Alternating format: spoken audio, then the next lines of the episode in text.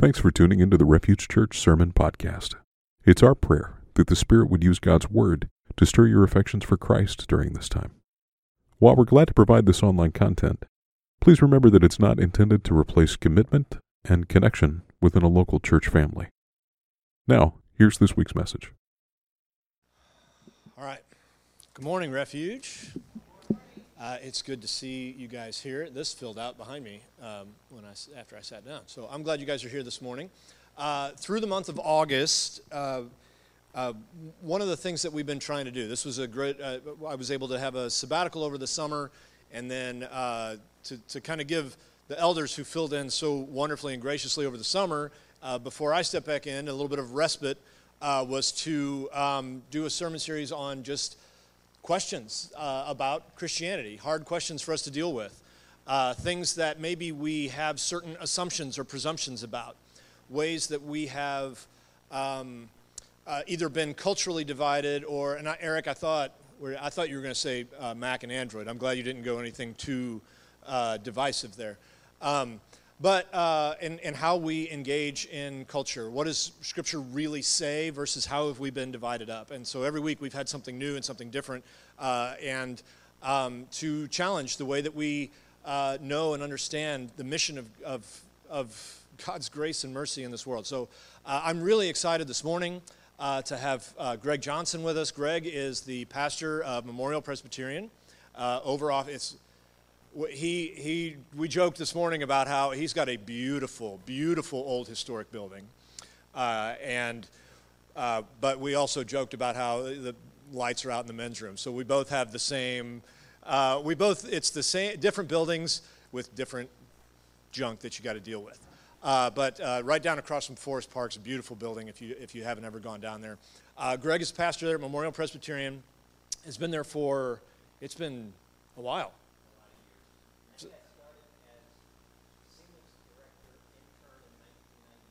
Wow. Wow. Okay, I didn't. I, so it's a lot longer than I realized. Okay, so he's been at the at uh, Memorial uh, since 1994, uh, and um, now is uh, pastor there. Uh, and Greg is going to help us walk through with a with a beautifully unique and powerful perspective. Uh, this idea for Christianity is like we, we, did put this on Facebook, um, and this is a topic we want our kids to, to be able to talk about. I'm talking about like our children. Uh, that might be, you, you, might not be there yet. That, that might, that's okay. Uh, but these are really good conversations that uh, we need to have uh, because they're being had, uh, whether, whether we are aware of them or not. Um, and so I am glad that you're here this morning. Uh, and Greg has a book that's coming out early September, right? It is, I think, the 4th. Did I read that? 14th. Okay called, what's that? You can pre order now on Amazon. At last week, Carlos, we talked about one day he's going to write a book. Greg's already written one. So we're stepping up. Uh, it's called Still Time to Care. Wardrobe, the coolest watch, the best cocktail parties, uh, all in an effort to, to poster over our shame, to address the velvet rage within us, to make ourselves lovable. Um, there's a reason they say a gay man's 40 is a straight man's 27, because we're driven to try to look the youngest we can look, because we want to make ourselves lovable. Most of us um, thought that that feeling of shame came from homophobia, and that's certainly a factor. Um, in the church and outside of the church, it's always been there. Um, you know, when Francis Schaeffer, the theologian, apologist, um, was such a significant impact on, on evangelical intellectual life in the 20th century. When he first met uh, Jerry Falwell of the Moral Majority in 1978 or so it was, um, Falwell asked Schaeffer, So, what do you think about homosexuals? And Schaeffer, being Schaeffer, said, Well, I think it's a very complicated question. And Falwell shot back and said, If I had a dog that did what those people do, I'd shoot it. And there was no humor in his voice. Walking out the door, Francis Schaeffer turned to his son Frankie and said, That man is disgusting. even then, you had homophobic Christians and other Christians who were trying to say, no, this is sin. You can't do that. Homophobia has always been real, but the shame runs even deeper. You know, if you look at contexts like Western Europe, where, uh, where you know, all, where, where homophobia has been largely erased and, and gay people are celebrated, the suicide rate still hasn't evened up. The shame is still there. It's, it's, it's, it's, and it undermines our, our attempts at closeness, it undermines our attempts at intimacy, because when you're trying to make yourself lovable, you're not letting your real self being seen. Um, Downs speculates that gay shame flows from an internal sense of being different that is experienced at a very early age. That's my porcelain tea set. That's my easy bake oven.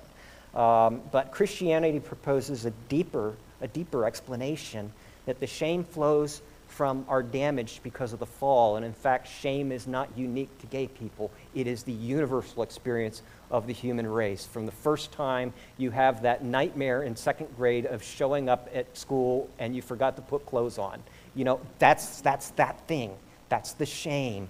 Uh, that, that Adam and Eve, after they fell, they realized they were naked and they felt ashamed. Uh, shame is different from guilt. Guilt says, you did something bad. Right there. Shame says, you're defective. Your person is flawed. Guilt is easy to deal with. Shame is so much harder. Um, and it's at this point that Christianity's modern detractors will pounce. Uh, they'll say you're shaming people for something they never chose. They'll point out that kids are committing suicide because your sexual ethic is inherently shaming of queer kids. And where churches are shaming kids because of their sexuality, which is not something they choose, um, there can be a lot of truth in that critique. Some argue that Christianity is to blame, that it's homophobic, that Christianity is in, intrinsically violent to gay people uh, after the 2016 Orlando Pulse nightclub shooter gunned down 49 people in 2016. Eliel Cruz of Faith in America penned an editorial which expressed the feelings that many, many people had uh, when they heard conservative religious leaders expressing sorrow over the massacre.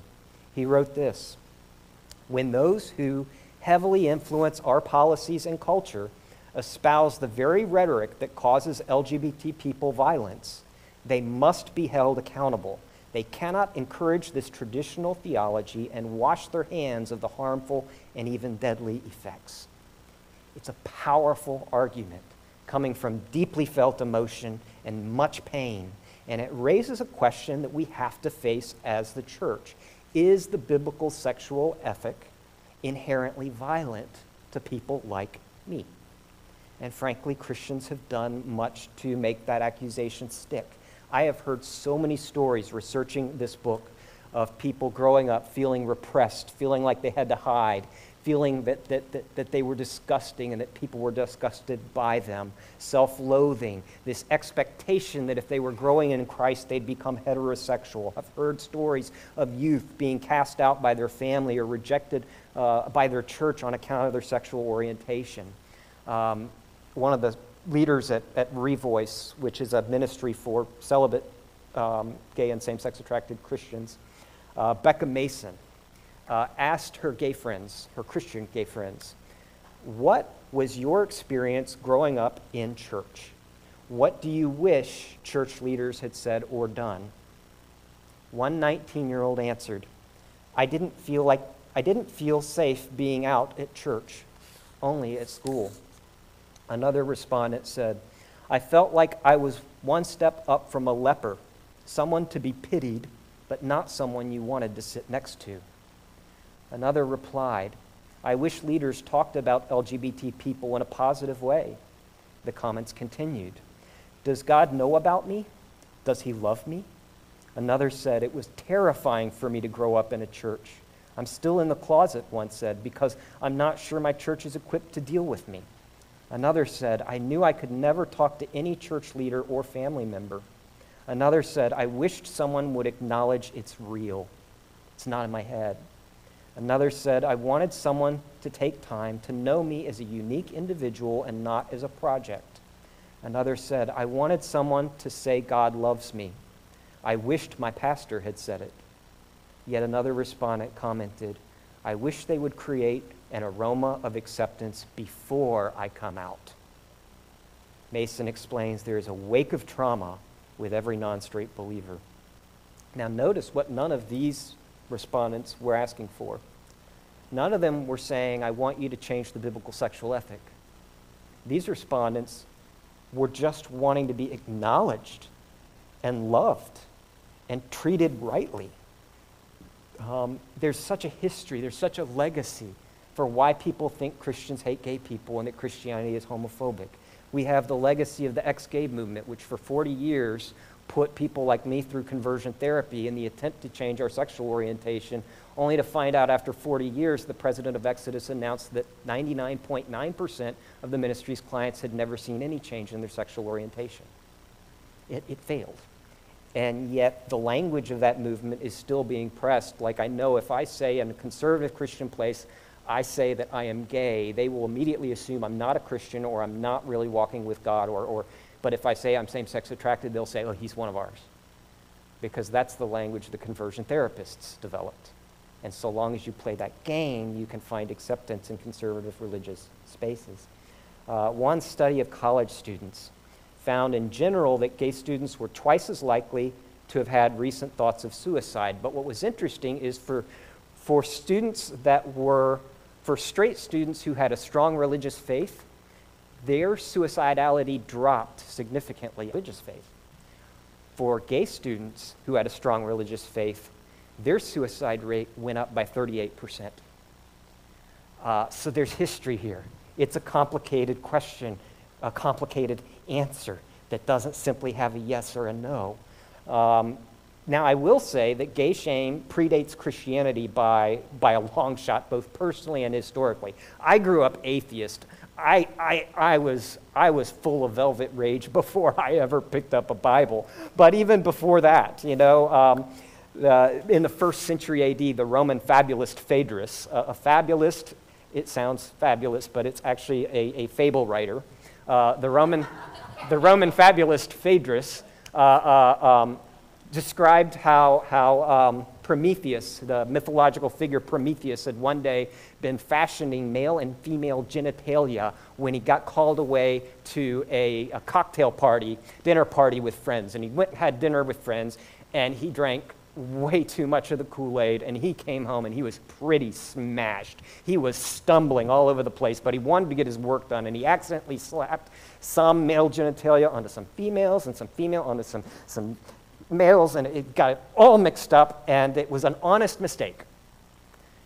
But for the children of Prometheus's blunder, they would live life confused, ashamed, on the margins of society, and disgraced.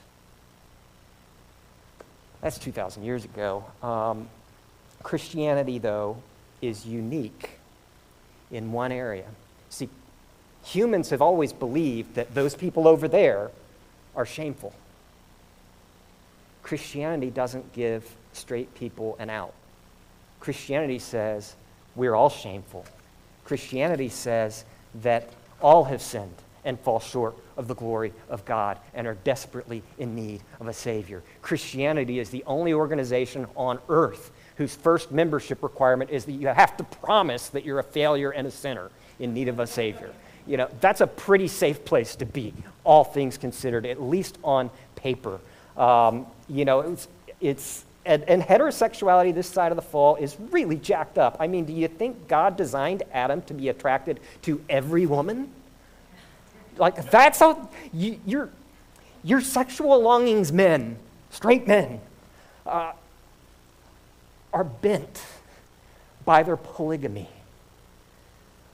C.S. Lewis, um, when C.S. Lewis's uh, best friend Arthur came out to him as gay in 1918, um, C.S. Lewis felt like he could not claim any moral high ground because, and they remained best friends. There, you can buy uh, or get at a library the 600 page volume of just C.S. Lewis's uh, letters to his gay best friend Arthur.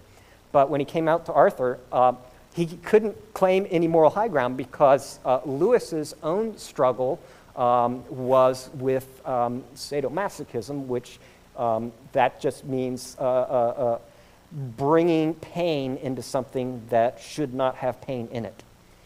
And uh, he had signed, um, you know, he had signed letters to, to Arthur uh, Philomastix, which means whip lover. And so he realized he had this, his own sexuality was so deeply warped and distorted. And yes, I'm talking about C.S. Lewis. Don't whitewash C.S. Lewis. All have sinned and fall short of the glory of God and need a Savior in Jesus. Shame is powerful, and all the straight people I know are bent. If you are post adolescence, you have a sexuality that is also warped and bent and shaped by the fall that will lead you to feel things for people that God has not given you. Shame is powerful, but it's also universal. Even when we throw off the confines of traditional morality and declare there's nothing wrong with my sexuality, the shame is still there. You know it's still there because I'm still trying to make myself lovable. I still have to be successful enough. I still have to be beautiful enough. I still have to be young looking enough. I still have to be funny enough. I still have to be interesting enough to make myself lovable. And that tells me that you can remove the shame from your sexual ethic. You will never be able to remove it from your soul. Only Jesus can remove it from your soul.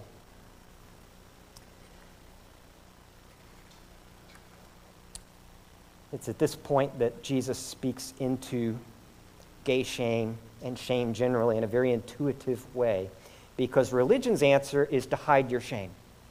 Uh, for someone like me, pretend to be straight get married, have kids, um, fake it till I make it, though I'll never make it. Um, those marriages had a 70% divorce rate. Um, the, the world is just deny your shame. Uh, if religion says hide your shame, the world says deny it. There's nothing shameful with me. Know, and yet, what Christianity does is something that's so very, very different because my shame tells me I need to make myself lovable. But Jesus Christ tells me I don't need to become lovable, I need to be loved. Loved by God and loved by His church. Uh, you know, my own conversion to Christ, um, you know, it happened in college. Um, and I remember the gospel, when I first heard the gospel, um, nobody had to convince me that there was something wrong with my sexuality. That, that I had always known. I, I mean, I even before I was a Christian, I knew this was something about me that was off. I didn't know if it was the wiring or what, but um, I understood how reproduction is designed to work between, you know, a, a, a male and a female, and and I knew that that was never going to happen with me. Um, but when I heard about Jesus, the thought that Jesus actually only came to save sinners, sinners were the only class of people that Jesus came to save that he actually favors sinful people, that he was never called a friend of the righteous, he was called a friend of, of, of, of sinners. And for me, knowing the way that the fall had bent me, um, it was the most beautiful thing I had ever seen. I was filled with so much joy. I mean, I was the guy who saw a field with buried treasure, and I sold everything I had, and I bought the field. And 30 years later, I am so happy with my field because that treasure is Jesus, and He is the one man who will never reject me and never kick me out.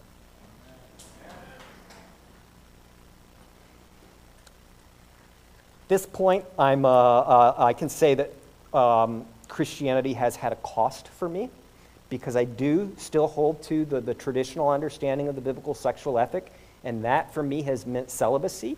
That means I'm a 48 year old virgin who's never so much as held hands. I kissed a girl once before I was a Christian in high school and I didn't like it. And so that means some loneliness. And that means I have to rely on my church family to be my family um, in, in a very real sense. Because my biological family is not all Christians, and, and I can't have a physical family of my own, but what I can have is the body of Jesus, being the people who know when my plane is landing, who notice when I don't show up, and who know when I need to be checked in on because they know me and they love me, and they've been doing that for years. One, one my best friend uh, is one of our deacons. He's come over for cocktails every Thursday night for 15 years. I've had coffee with the same elder uh, every, t- every Thursday morning since 2002, so that's almost 20 years. Um, one family has had me in their home hundreds and hundreds of times. Uh, and yet, what I look, when I look at the LGBT community, what I see is a longing to be free from toxic shame. I see a longing for acceptance. I see a longing for love, a longing to be able to be honest, to not have to fake it, the, a longing to be able to take my mask off and be seen as I am, a longing to be embraced. Uh, I know of no other community that longs more deeply for what can only ultimately be found in the gospel of Jesus.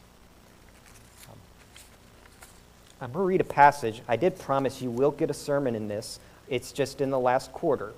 So, uh, because here's what I find in Jesus it's, it's Philippians 3. I'm just going to read verses 8 through 11, where Paul talks about all that he left behind in order to have Jesus. He says, Indeed, I count everything as loss because of the surpassing worth of knowing Christ Jesus my Lord. For his sake, I've suffered the loss of all things and count them as rubbish in order that I may gain Christ and be found in him, not having a righteousness of my own that comes from the law, but that which comes through faith in Christ, the righteousness from God that depends on faith, that I may know him and the power of his resurrection and may share in his sufferings, becoming like him in his death, that by any means possible I will attain the resurrection from the dead. Paul writes in Romans, accept one another then, just as Christ accepted you. What I see in the good news of Jesus, in the gospel, I see a God who clothes my shame in the righteousness of his Son. That's, that's huge. That's more than forgiveness. You know, he says to be uh, clothed with a righteousness that is not my own, not that comes from the law, but that is through faith in Christ. You know, because forgiveness alone can't address my need to become lovable. Uh, there's a difference between forgiveness and, and righteousness, because the Bible says that, yeah, our sins are forgiven, but we're also clothed in the righteousness of Christ. Let me explain what that difference looks like. Imagine, if you will, that I have defaulted on my mortgage, and I have three loans that have all come due, and my bank account is overdrawn by $10,000, and everything I own has been hawked repossessed. I have nothing. And then I've got all these credit cards, and they're all up to the limit. And then on top of that, I got all these fees. And, and so I go into Bank of America, and, uh, and I go up to the person at the desk, and they point me over to a little cubicle. And I go and sit down in my little cubicle, and, and the gentleman across from me pulls up my account, and he says, Well, Mr. Johnson, Reverend Johnson, you've made rather a mess of this. And I'm. but what we're going to do here at Bank of, Bank of America is, is we're just going to um, cancel all these loans and wipe out all these fees and just fix your mortgage and just zero everything out and call it a wash. And you think, that's pretty good service for Bank of America. Um, but as you're walking out the door toward your car, there are two things that are also true of you. One, you are absolutely bankrupt. And two, Bank of America doesn't ever want to see your face again. And some of you, now, now, now, have you been forgiven? Oh, you've been forgiven a huge debt. But some of you are stuck there because you only think you're forgiven and you don't know the other half because the other half is righteousness. Righteousness is when you're most of the way to your car and the CEO of Bank of America comes rushing out toward you saying, Sir, sir, please, Reverend John, Dr. Johnson, please come in, come in. He, does, he was new here. He didn't know what he was doing. He made a mistake. And so the CEO takes you upstairs. You go through this like mahogany paneled, you know, uh, uh, elevator with an elevator guy in a cage. And you go up to the top of this tower, and you're walking down these hallways with all the, the old dead CEOs and presidents of the organization lining the wall. And at the end, you go through these double doors past the executive watch suite into this corner office with a mahogany desk and bookcases and a, a view out over the city. And, and, and she takes you over and she sits you down in the chair behind her desk. And she says, uh, and there's this big stack of papers, and a lawyer walks in the room, and she says, I am so, so sorry you were treated like that. Uh, we at Bank of America are going to make this right, so I am just going to sign over the bank and all its assets to you right now if you'll initial these forms. And then, if you don't mind, we do have an artist down in the lobby with some uh, oil paints and a canvas. We need to capture your likeness for the boardroom. That is righteousness. Forgiveness is you can go now. Righteousness says you can come and to be clothed in the righteousness of Jesus creates an emotionally and spiritually safe place where I can be a big, shameful sinner, loved by Jesus with a ticker tape parade and, and Congressional Medal of Honor and access to the halls of power. That's the gospel. That's Christianity. That's good news for gay people who want to follow Jesus. Because that means gay people don't have to travel coach while y'all are up in first class. We're all in first class.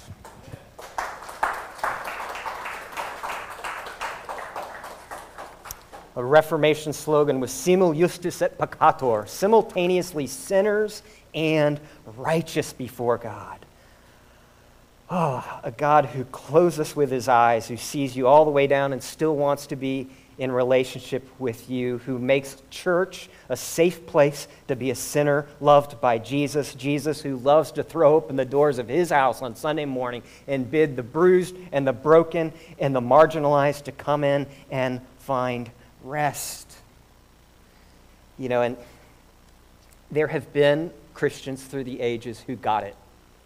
Um, Billy Graham, in 1964, there was a, a, a big gay sex scandal uh, in Washington, D.C. Um, Lyndon, it was four weeks before the 1964 presidential election, and Lyndon Johnson's top aide, a guy named Walter Jenkins, had been busted doing something he shouldn't do in a YMCA men's room. And uh, the press at first hushed it up, but then they found out five years earlier he had done the same thing in the same location. And, uh, and so um, it became this massive explosion over Washington. It was in the national media. Um, you know, um, uh, uh, uh, uh his opponent, the Republican opponent, Barry Goldwater, had, um, had bumper stickers printed that said, all the way with LBJ, but don't go near the YMCA. Um, and Jenkins, of course, immediately resigned and, uh, and he was married, Catholic guy, had kids. Um, and uh, a couple days into the scandal, the phone rang at the White House, and it was Billy Graham. Billy Graham had called up and asked to speak with Lyndon Johnson. Billy Graham is the pastor to the presidents. And President Johnson took the call, and Billy Graham chatted for a minute, and then he said, The reason I'm calling is I want to talk about Walter Jenkins and he explained that I too know what it's like to be a sinner. And he's no different than any of the rest of us. And when Jesus dealt with sinners like us, he dealt very tenderly and very graciously. This is the pastor to the presidents using what leverage he has in life to come to the defense of a gay man who had fallen badly and whose fall was threatening the president's reelection chances. That is Christians using their leverage to come to the defense of someone who is as marginalized as you could have gotten in 1964. Um, John Stott, who um, we don't know for sure what his sexual orientation was. There are people very close to him who said that he was almost definitely gay. Uh, he was celibate his entire life. Um, but, uh, you know, he said this. He said, At the heart of the human condition, not loved our neighbors as ourselves, we are truly sorry and we humbly repent. For the sake of your Son, Jesus Christ, have mercy on us and forgive us, that we may delight in your will and walk in your ways to the glory of your name. Amen. Building our identity in Christ for the sake of the world. That's the mission of Refuge Church. For more information, visit us online at seekrefuge.net.